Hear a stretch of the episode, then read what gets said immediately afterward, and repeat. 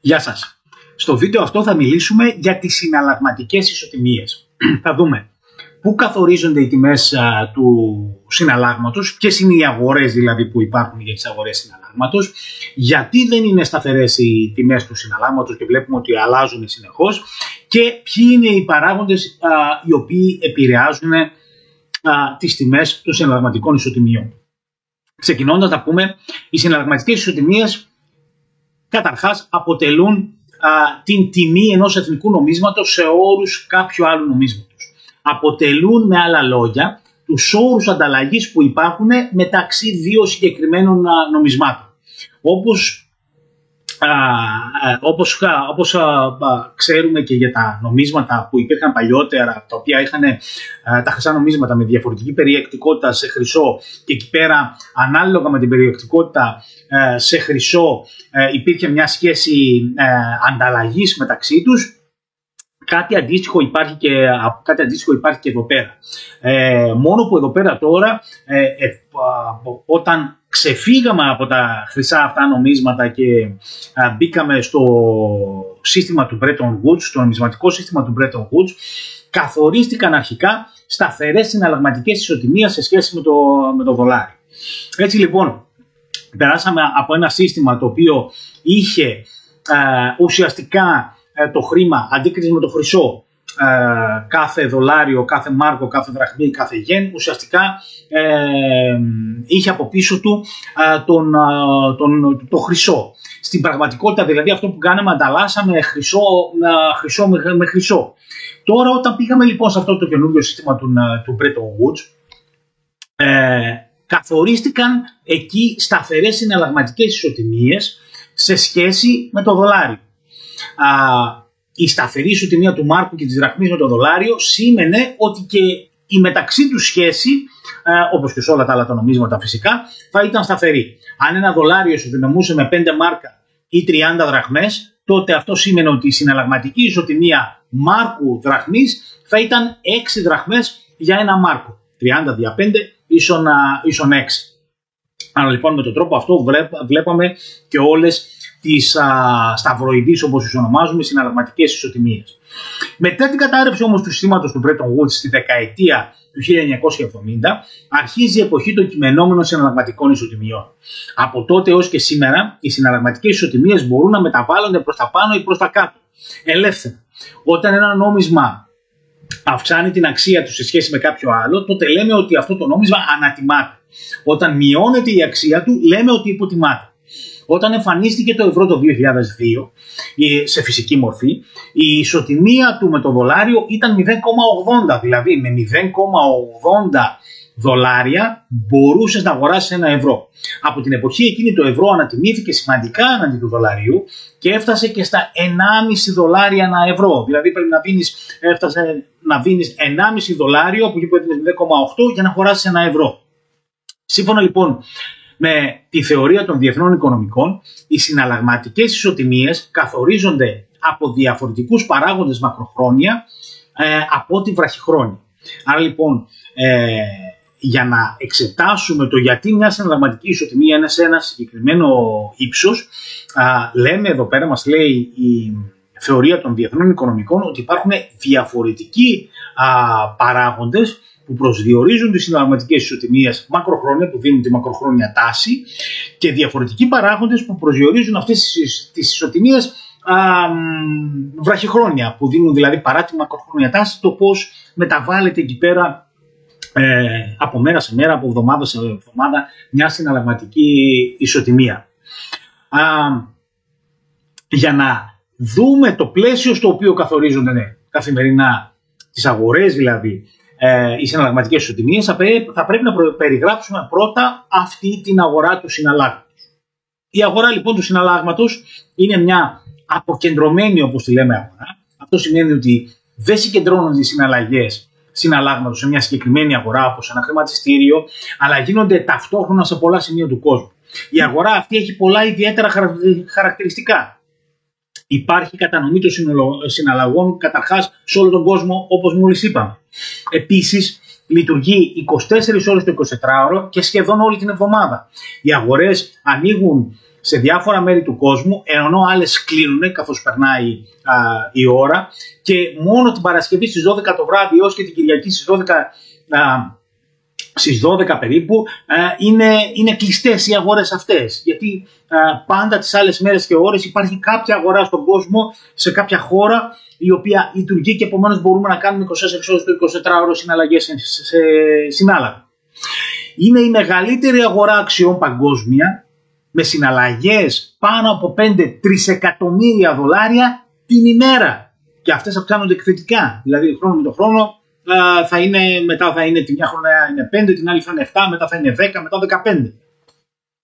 Ε, η αγορά επίσης αυτή χωρίζεται σε επίπεδα πρόσβασης σε αυτή. Έχουμε τη χονδρική αγορά συναλλάγματος όπου συμμετέχουν μεγάλες τράπεζες και, και μεγάλοι χρηματοπιστωτικοί οργανισμοί γενικότερα και έχουμε και τη λιανική αγορά από όπου όλες οι υπόλοιπες τράπεζες, όχι μεγάλες και όλοι εμείς προμηθευόμαστε συνάλλαγμα.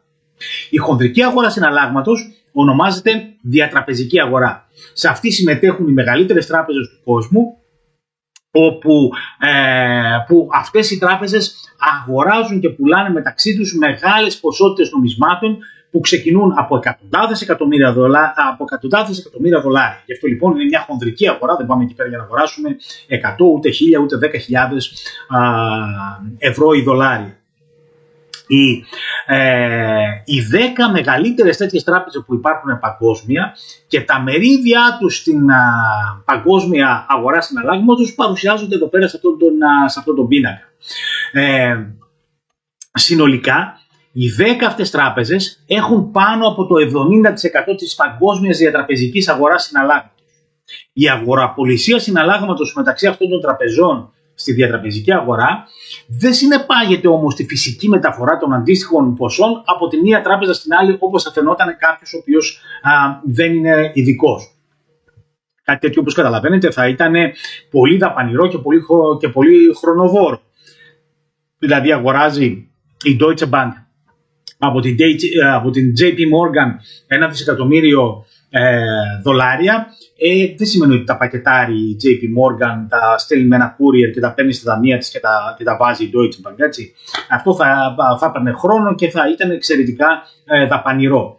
Αυτό που στην πράξη γίνεται είναι ότι ε, αν αγοράσει η μία τράπεζα από την άλλη ένα δισεκατομμύριο δολάρια, ε, τότε ε, η μία τράπεζα θα πιστώσει θα αυξήσει δηλαδή τον λογαριασμό που, δια, που διατηρεί σε αυτήν η άλλη τράπεζα με το 1 δισεκατομμύριο, α, με το 1 δισεκατομμύριο δολάρια.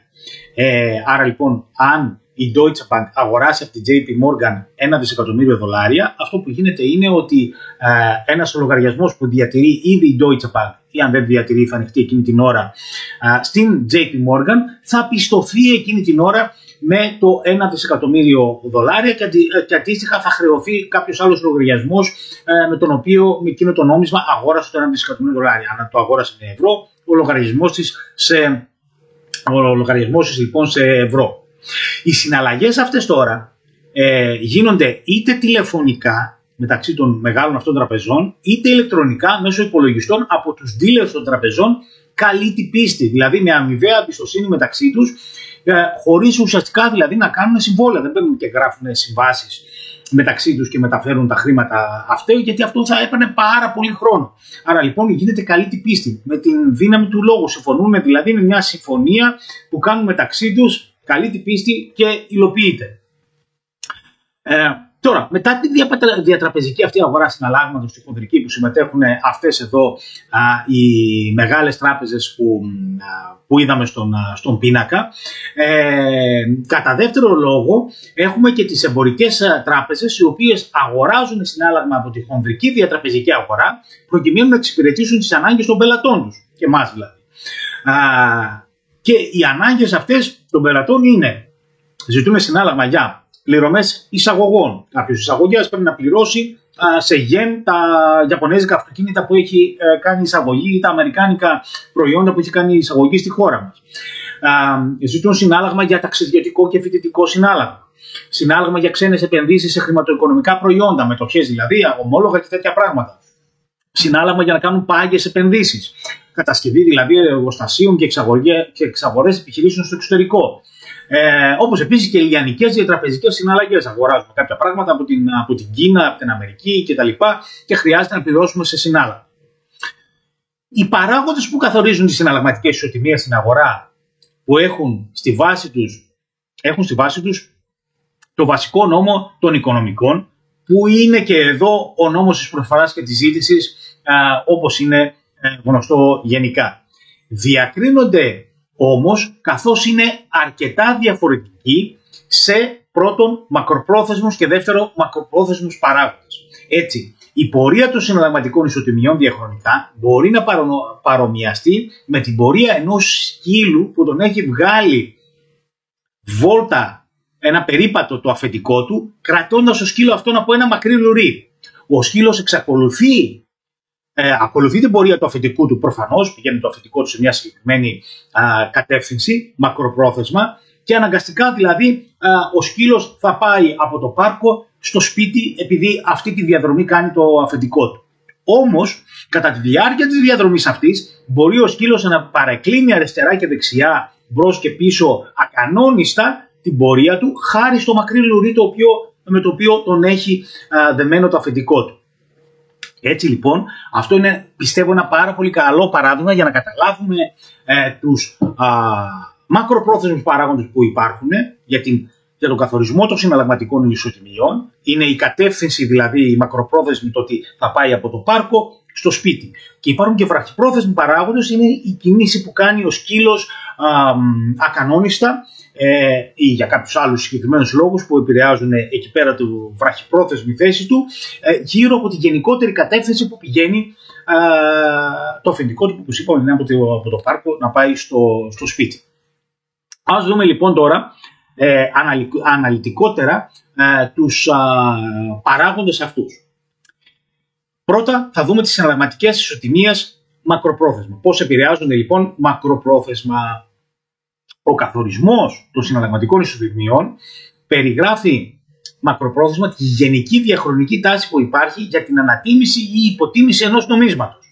Η τάση αυτή εξαρτάται κυρίως από μακροοικονομικούς παράγοντες, δηλαδή από παράγοντες που έχουν να κάνουν με τη συνολική συμπεριφορά και απόδοση της οικονομίας. Έτσι, έχουμε πρώτα απ' όλα τον α, νόμο της μιας τιμής. Στη βάση του μακροπρόθεσμου καθορισμού των συναλλαγματικών ισοτιμιών είναι λοιπόν αυτός ο νόμος της, α, της μιας τιμής. Ο νόμος αυτός αναφέρει πως η συναλλαγματική ισοτιμία διαμορφώνεται έτσι ώστε το ίδιο αγαθό να έχει την ίδια τιμή σε δύο διαφορετικές χώρες αν λάβουμε υπόψη μας τη συναλλαγματική ισοτιμία. Αν δηλαδή ένα κιλό αλουμίνιο κοστίζει στην Ευρώπη 10 ευρώ και στην, και στην Ιαπωνία κοστίζει 1000 γεν, τότε η συναλλαγματική ισοτιμία α, του ευρώ με το γεν θα είναι 1000 δια 10 ίσον α, 100 γεν ανά ευρώ. Έτσι, είτε μετατρέψουμε σε ευρώ τις δύο τιμές, είτε τις μετατρέψουμε τις τιμές σε γεν, τότε η τιμή του αλουμινίου θα είναι η ίδια ακριβώς είτε στην Ευρώπη είτε στην Ιαπωνία. Αν δεν ήταν οι ίδιες οι τιμές και έστω στην Ευρώπη ήταν 9 ευρώ η τιμή του αλουμινίου, τότε τόσο οι Ευρωπαίοι όσο και οι Ιάπωνες τι θα κάνανε, θα αγοράζανε αλουμίνιο από την Ευρώπη όπου αυτό θα ήταν πιο φθηνό. Για τον Ευρωπαίο θα, ήτανε, θα, θα κόστιζε το αλουμίνιο 9 ευρώ αν το αγοράσει από την Ευρώπη και ε, από την Ιαπωνία αν το αγόραζε θα του κόστιζε ε, 1000, ε, ε, γεν διά 100 γεν ανά ευρώ που είναι η συναλλαγματική ισοτιμία, άρα λοιπόν θα του κόστιζε 10 ευρώ άρα τους συμφέρει να αγοράσει από την Ευρώπη. Για τον Ιάπωνα, ο Ιάπωνας αγόραζε, ε, μπορεί να αγοράσει το αλουμίνιο ε, είτε από την Ιαπωνία με 1000 γεν, είτε να το αγοράσει από την Ευρώπη με 9 ευρώ τον τόνο επί, επί 100 γεν ανά ευρώ που είναι η ισοτιμία, άρα λοιπόν με 900 γεν. Επομένως, και στους δύο συμφέρει η αγορά αλουμινίου από την Ευρώπη. Άρα αυτό τι αποτέλεσμα θα είχε, θα μειωθεί η ζήτηση των γεν, γιατί δεν θα ζητούν γεν για να αγοράσουν αλουμίνιο από την Ιαπωνία οι Ευρωπαίοι, καθώς είναι πιο φθηνός στην Ευρώπη. Θα αυξηθεί η ζήτηση του ευρώ από τους Ιάπωνες για την αγορά του φθηνού αλουμινίου από την Ευρώπη. Και το αποτέλεσμα και των δύο παραπάνω δυνάμεων, ε, όπως μας δείχνει αυτός ο ισχυρότατος νόμος που είναι στην καρδιά των οικονομικών του προσφοράς και της ζήτησης, θα είναι η ανατίμηση του ευρώ σε σχέση με το γεν. Όταν λοιπόν η ισοτιμία τώρα φτάσει στα 111,11 γεν ανά ευρώ, η τιμή του αλουμινίου από τις δύο χώρες θα είναι ακριβώς η, ακριβώς η ίδια όταν αποτιμηθεί στο ίδιο νόμισμα. Μπορείτε όσο άσκηση να προσπαθήσετε να το κάνετε. Να δείτε με 9 ευρώ στην Ευρώπη και 100 γεν στην Ιαπωνία, αλλά με συναλλαγματική ισοτιμία 111,11 γεν που δίνουμε για να αγοράσουμε ένα ευρώ, πόσο είναι α, η τιμή του αλουμινίου α, σε ευρώ στις δύο χώρες και πόσο είναι σε γεν στις δύο χώρες και θα δείτε ότι είναι ακριβώς η ίδια, α, η ίδια τιμή. Τώρα, πάμε σε άλλη μια πολύ σημαντική θεωρία εδώ πέρα στα διεθνή οικονομικά που είναι η θεωρία της ισοδυναμίας της αγοραστικής δύναμης. Ο νόμος της μιας τιμής όπως τον περιγράψαμε πριν από λίγο αφορά ένα αγαθό. Αν επεκτείνουμε την ιδέα αυτή όχι μόνο σε ένα αγαθό αλλά σε ένα καλάθι αγαθών, δηλαδή ένα σύνολο από πολλά αγαθά, τότε φτάνουμε στη θεωρία της ισοδυναμίας της αγοραστικής δύναμης. Παραλαμβάνω, θεωρία της ισοδυναμίας της αγοραστικής δύναμης. Purchasing Power Parity Theory στα αγγλικά. Σύμφωνα με την θεωρία αυτή, όταν το, γενικό επίπεδο, όταν το γενικό επίπεδο τιμών, όπως είναι ο δείκτης τιμών καταναλωτή, αυξάνεται σε μια χώρα, τότε το νόμισμά της θα υποτιμάται έναντι των ξένων νομισμάτων. Η λογική πίσω από αυτό ακόμα και αν δεν φαίνεται με την πρώτη ματιά, είναι πολύ απλή. Εφόσον αυξάνεται ο δείκτης τιμών καταναλωτή στην Ευρώπη, δηλαδή αυξάνουν οι τιμές οι ευρωπαϊκές, τότε τα ευρωπαϊκά προϊόντα γίνονται ακριβότερα από τα ξένα. Και τόσο οι Ευρωπαίοι όσο και οι ξένοι θα στρέψουν τη ζήτησή τους στα φθηνότερα ξένα προϊόντα όπως γινόταν με το αλουμίνιο στον νόμο της μιας τιμής που περιγράψαμε πριν από λίγο. Έτσι θα ζητούν λιγότερα ευρώ και περισσότερα ξένα νομίσματα, οπότε πάμε νόμος προσφοράς και ζήτησης, θα αυξηθεί η αξία των ξένων νομισμάτων, τα οποία, στα οποία εμφανίζεται μια αυξημένη ζήτηση, έναντι ε, του ευρώ. Άρα λοιπόν θα ανατιμηθούν τα ξένα νομίσματα και θα υποτιμηθεί το ευρώ. Όμως, η αύξηση του δίκτυου τιμών καταναλωτή είναι ο ορισμός του πληθωρισμού. Άρα, η θεωρία της ισοδυναμίας της αγοραστικής δύναμης μας λέει ουσιαστικά ότι αν μια χώρα έχει πληθωρισμό και μια άλλη χώρα όχι, τότε το νόμισμα της πρώτης χώρας αυτής που έχει πληθωρισμό θα υποτιμηθεί. Γενικότερα, από τη στιγμή που όλες οι χώρες έχουν συνήθως έναν θετικό πληθωρισμό, αν ο πληθωρισμό, αυτό που μας λέει η θεωρία της ισοδυναμίας αγοραστικής δύναμης, είναι ότι αν ο πληθωρισμός της μιας χώρας είναι υψηλότερος από αυτό μιας άλλης, τότε το νόμισμα της πρώτης χώρας θα υποτιμάται σε σχέση με αυτό της δεύτερης. Χονδρικά δηλαδή, αν η Ευρώπη έχει πληθωρισμό 3% και οι Ηνωμένες Πολιτείες Αμερικής 1%, τότε το ευρώ θα υποτιμηθεί κατά 2% έναντι του δολαρίου. Αυτό μας λέει η θεωρία της ισοδυναμίας της αγοραστικής δύναμης και όπως καταλαβαίνετε είναι πολύ σημαντικό. Είδαμε ε, σε άλλο βίντεο ότι ο πληθωρισμός είναι πάντα και παντού ένα νομισματικό φαινόμενο, όπως μας είπε τη δεκαετία του 1960 ο νομπελίστας οικονομολόγος Μίλτον Φρίντμαν.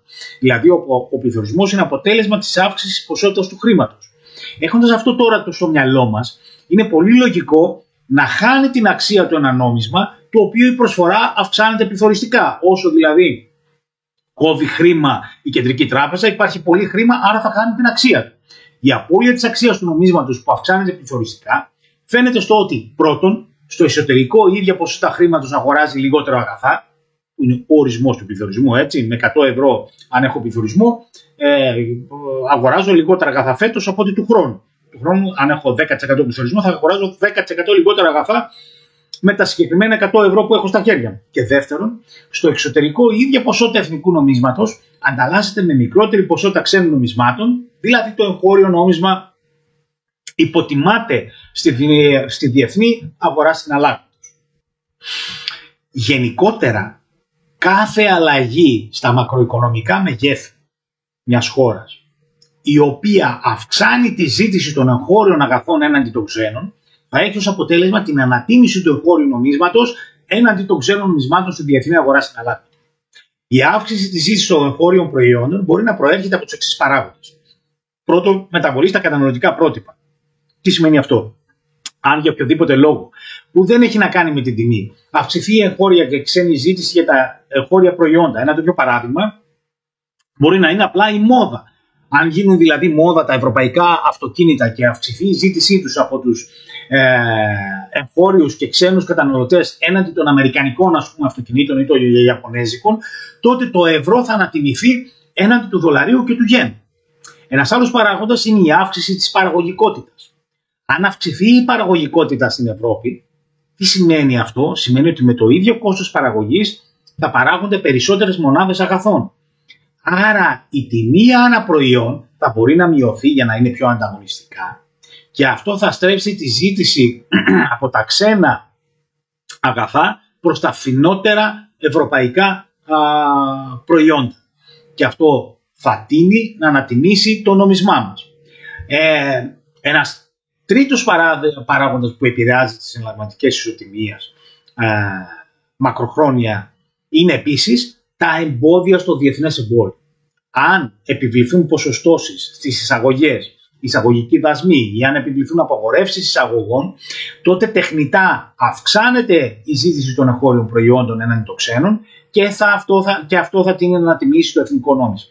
Άρα λοιπόν, είπαμε για να συνοψίσουμε εδώ πέρα τους παράγοντες που επηρεάζουν τις συναλλαγματικές ισοτιμίες μακροπρόθεσμα. Γενικότερα είπαμε ότι κάθε αλλαγή στα μακροοικονομικά μεγέθη, η οποία αυξάνει τη ζήτηση των εγχώριων αγαθών έναντι των ξένων, θα έχει ως αποτέλεσμα την ανατίμηση του εγχώριου νομίσματος. Και είδαμε ε, ε, τρεις τέτοιους σημαντικούς παράγοντες. Ένα ήταν η μεταβολή στα καταναλωτικά πρότυπα, αυξάνει η ζήτηση αμερικανικών προϊόντων επειδή γίνανε μόδα, θα ανατιμηθεί το δολάριο αύξηση παραγωγικότητας. Αυξάνεται η παραγωγικότητα των εγχώριων προϊόντων ή των αμερικανικών, θα αυξηθεί, θα ανατιμηθεί το νόμισμα της χώρας αυτής. Ε, ε, και τέλος είδαμε τα εμπόδια στο διεθνές εμπόριο. Τα οποία εμπόδια στο διεθνές ε, εμπόριο που ε, μπαίνουν εμπόδια πάντα στις εισαγωγές, όχι στις εξαγωγές.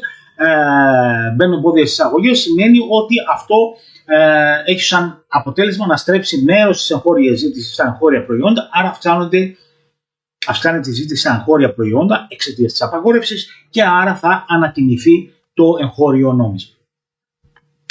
Πάμε να δούμε τώρα τις συναλλαγματικές ισοτιμίες βραχυπρόθεσμα. Από τι επηρεάζονται, εφόσον είδαμε από τι επηρεάζονται μακροπρόθεσμα.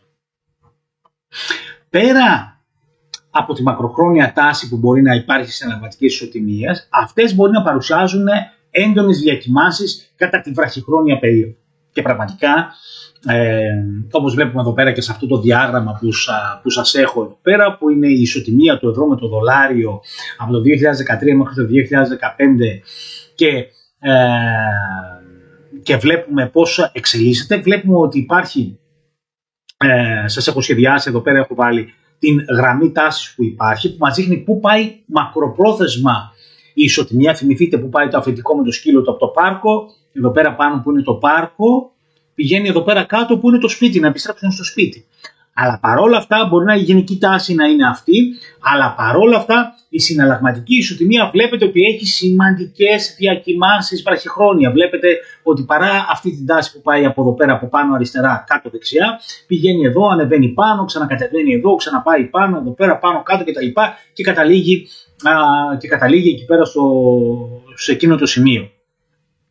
Πέρα λοιπόν από τη μακροχρόνια τάση που μπορεί να υπάρχει στις συναλλαγματικές ισοτιμίες και εξηγείται με τους νόμους που περιγράψαμε προηγουμένως, τη θεωρία της ισοδυναμίας της αγοραστικής δύναμης και γενικότερα το, την, α, τους μακροοικονομικούς παράγοντες που αυξάνουν τη ζήτηση στα, στα προϊόντα μιας, μιας χώρας, οι συναλλαγματικές ισοτιμίες μπορεί να παρουσιάζουν αυτές τις έντονες διακοιμάνσεις που περιγράφουμε εδώ πέρα, βλέπουμε σε αυτό το διάγραμμα, βραχυχρόνια. Μπορεί δηλαδή τα μακροοικονομικά δεδομένα να είναι τέτοια που να προξοφλούν την ανατίμηση ενός νομίσματο στους επόμενους μήνες ή χρόνια, όμως να υπάρχουν ωριαίε, ημερήσεις ή εβδομαδιαίες δοκιμάσεις της ισοτιμίας προς τα πάνω ή προς τα κάτω. Το βλέπουμε εδώ πέρα αυτό ξεκάθαρα σε αυτό το διάγραμμα. Έτσι, βλέπουμε ότι η τάση είναι ε, εδώ πέρα πτωτική του δολαρίου με το ευρώ.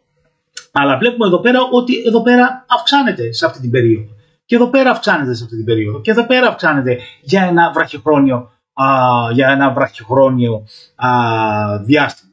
είναι φανερό ότι υπάρχει μακροχρόνια τάση για μείωση της αξίας εδώ πέρα σε αυτή την περίπτωση έτσι όπως έχω την ισοτιμία του ευρώ σε σχέση με το δολάριο αλλά αυτή η τάση, ε, η μακροχρόνια, αντανακλά τους διάφορους μακροοικονομικούς παράγοντες που εξηγήσαμε προηγουμένως ε, και διακρίνουμε ταυτόχρονα και περιόδους πολλών ημερών, ακόμα και εβδομάδων, όπου το ευρώ ανατιμάται σε σχέση με το δολάριο σε αυτό το συγκεκριμένο διάγραμμα. Και φυσικά οποιαδήποτε άλλη περίοδο ε, πάρουμε δεδομένα και φτιάξουμε ένα τέτοιο διάγραμμα, θα παρατηρήσουμε ακριβώς το ίδιο πράγμα. Βραχυπρόθεσμα οι συναλλαγματικές ισοτιμίες καθορίζονται λοιπόν από διαφορετικούς παράγοντες από ό,τι καθορίζονται α, μακροπρόθεσμα. Και από τι καθορίζονται βραχυπρόθεσμα, καθορίζονται από τη ζήτηση και προσφορά των διαφόρων νομισμάτων στην αγορά συναλλάγματος για επενδυτικούς σκοπούς. Οι επενδυτές επενδύουν σε νομίσματα τα οποία πιστεύουν ότι θα ανατιμηθούν στις επόμενες ώρες ή ημέρες. Αυτό γίνεται με, τις, με τους διάφορους είτε ανεξάρτητους μικρούς επενδυτές είτε τεράστιες εταιρείες επενδυτικές που κάνουν αυτή τη δουλειά. Έτσι αυτοί αυξάνουν για παράδειγμα τη ζήτηση των δολαρίων, προσφέροντας ευρώ, γεν κτλ. για να τα αγοράσουν. Το αποτέλεσμα είναι η αύξηση της ζήτησης των δολαρίων, τα οποία αναμένεται να ανατιμηθούν, και η αύξηση της προσφοράς του ευρώ και του γεν. Ζήτηση για συνάλλαγμα υπάρχει φυσικά. Πέρα από τους επενδυτικούς αυτούς σκοπούς, αυτούς τους ανθρώπους οι οποίοι δηλαδή α, αγοράζουν και πουλάνε συνάλλαγμα για κερδοσκοπία, υπάρχει ζήτηση και αγορά και πόλη συναλλάγματος και πρώτον για την εξυπηρέτηση του διεθνούς εμπορίου, εισαγωγές, εξαγωγές κτλ. Και δεύτερον, για διεθνείς πάγιες επενδύσεις. Δηλαδή, επενδύσεις που κάνουν σε ακίνητα, αγοράζουν ένα διαμέρισμα στη Νέα Υόρκη, ε, φτιάχνουν ένα εργοστάσιο στη Βουλγαρία και ούτω καθεξής. Όμως, η ζήτηση συναλλάγματος για τους σκοπούς αυτούς και τους δύο αντιπροσωπεύει λιγότερο από το 10% της συνολικής αγοράς συναλλάγματος. Έτσι, η αγορά αυτή βραχυπρόθεσμα καθορίζεται κυρίως από τις συναλλαγές για επενδυτικούς σκοπούς. Άρα λοιπόν, πού καταλήξαμε τώρα εδώ πέρα; Καταλήξαμε α, σε αυτό το βίντεο, είδαμε από τι εξαρτάται η αγορά συναλλάγματος, πώς καθορίζονται οι συναλλαγματικές ισοτιμίες. Και ξεκαθαρίσαμε ότι υπάρχουν δύο παράγοντες, δύο τάσεις που α, επηρεάζουν τις εναλλαγματικές ισοτιμίες. Μία είναι η μακροχρόνια τάση που α, καθορίζεται από συγκεκριμένους παράγοντες και η άλλη είναι η βραχυχρόνια τάση των συναλλαγματικών ισοτιμιών ε, που καθορίζεται από άλλους παράγοντες. Είδαμε ότι ε, η μακροχρόνια τάση καθορίζεται από τη θεωρία της ισοδυναμίας της αγοραστικής δύναμης και γενικότερα είπαμε, αν το δούμε ακόμα πιο γενικά, ένα νόμισμα μακροχρόνια θα ανατιμάται αν η ζήτηση για τα εγχώρια αγαθά αυξάνεται. Αν η ζήτηση για τα εγχώρια αγαθά οποιοδήποτε χώρας ε, μακροχρόνια μειώνεται, τότε αυτό θα έχει σαν αποτέλεσμα ε, το νόμισμα αυτό ε, μακροχρόνια να έχει την τάση της, α, της υποτίμησης. Άρα λοιπόν, μακροχρόνια στο παράδειγμα που δώσαμε με το αφεντικό και με το σκύλο, μακροχρόνια η τάση είναι να πάει από το πάρκο στο σπίτι. Έτσι, έτσι και στο νόμισμα η τάση αυτή από το που είναι σήμερα μέχρι το που θα πάει καθορίζεται από το τι ζήτηση θα υπάρχει για τα αγαθά μιας χώρας μιας χώρας μακρο, μακροχρόνια. Φτάνει η ζήτηση, ανατιμάται το εθνικό νόμισμα, μειώνεται η ζήτηση, υποτιμάται το εθνικό νόμισμα. Ε, πέρα όμως, όπως είπαμε, από τον τάση τη μακροχρόνια από το πάρκο στο σπίτι. Ε, έχουμε και το σκύλο, τον έχουμε όμως δεμένο και με ένα λουρί που είναι ένα λουρί 5-10 μέτρα ε, μήκος. Άρα αυτός ο σκύλος μπορεί να πηγαίνει, μπορεί να μην πηγαίνουμε εμείς από εδώ εκεί, αλλά ταυτόχρονα ο σκύλος μπορεί να πηγαίνει πάνω κάτω ή ε, εγώ να πηγαίνω εδώ και ο σκύλος ε, να πηγαίνει προς τα κάτω. Έτσι, ή προς τα πάνω, ή αριστερά ή δεξιά. Ε, το ίδιο σημαίνει και στις συναλλαγματικές ισοτιμίες. Έτσι και αυτές βραχυπρόθεσμα μπορεί να παρεκκλίνουν λίγο για ώρες, μέρες, εβδομάδες και μήνες ή και λίγους μήνες ε, να παρεκκλίνουν από τη μακροχρόνια τάση και αυτό εξαρτάται από την, είπαμε, από την προσφορά και ζήτηση που υπάρχει σε συνάλλαγμα κυρίως για επενδυτικούς σκοπούς ή κυρίως για κερδοσκοπία. Γιατί αποτελεί περισσότερο από το 90% των συναλλαγών που γίνονται καθημερινά για ε, συνάλλαγμα. Το υπόλοιπο που είναι λιγότερο από το 10% αφορά το, το διεθνές εμπόριο και αφορά τις διεθνείς ε, επενδύσεις. Όμως η κερδοσκοπία, ε, άνθρωποι και επενδυτικές τράπεζες δηλαδή οι οποίες αγοράζουν και πολλούν συνάλλαγμα προκειμένου να κερδίσουν από αυτό και το έχουν ως επαγγελματική τους δραστηριότητα, αυτό κάνουν, ε, επενδυτικές τράπεζες κτλ, ε, funds, ε, hedge funds και όλοι αυτοί, ε, είναι αυτοί οι οποίοι επηρεάζουν με τις επιλογές τους βραχυπρόθεσμα την αγορά συναλλάγματος. Αν πιστεύουν δηλαδή ότι αύριο θα ανατιμηθεί το γεν, θα σπέψουν να αγοράσουν από σήμερα γεν. Αν πιστεύουν ότι αύριο θα υποτιμηθεί το γεν, αν έχουν γεν θα τα πουλήσουν ή ε, θα κάνουν και ένα short selling όπως λέμε στα, στο finance, θα πουλήσουν το γεν χωρίς να το έχουν. Πώς γίνεται αυτό; Ξεφεύγει από τις, α, α, από τις ανάγκες τώρα αυτού του βίντεο, πιθανότατα θα το εξηγήσουμε σε κάποιο άλλο βίντεο. Αλλά πάντως αυτή η ζήτηση και η προσφορά συναλλάγματος καθορίζει βραχυπρόθεσμα τις συναλλαγματικές ισοτιμίες.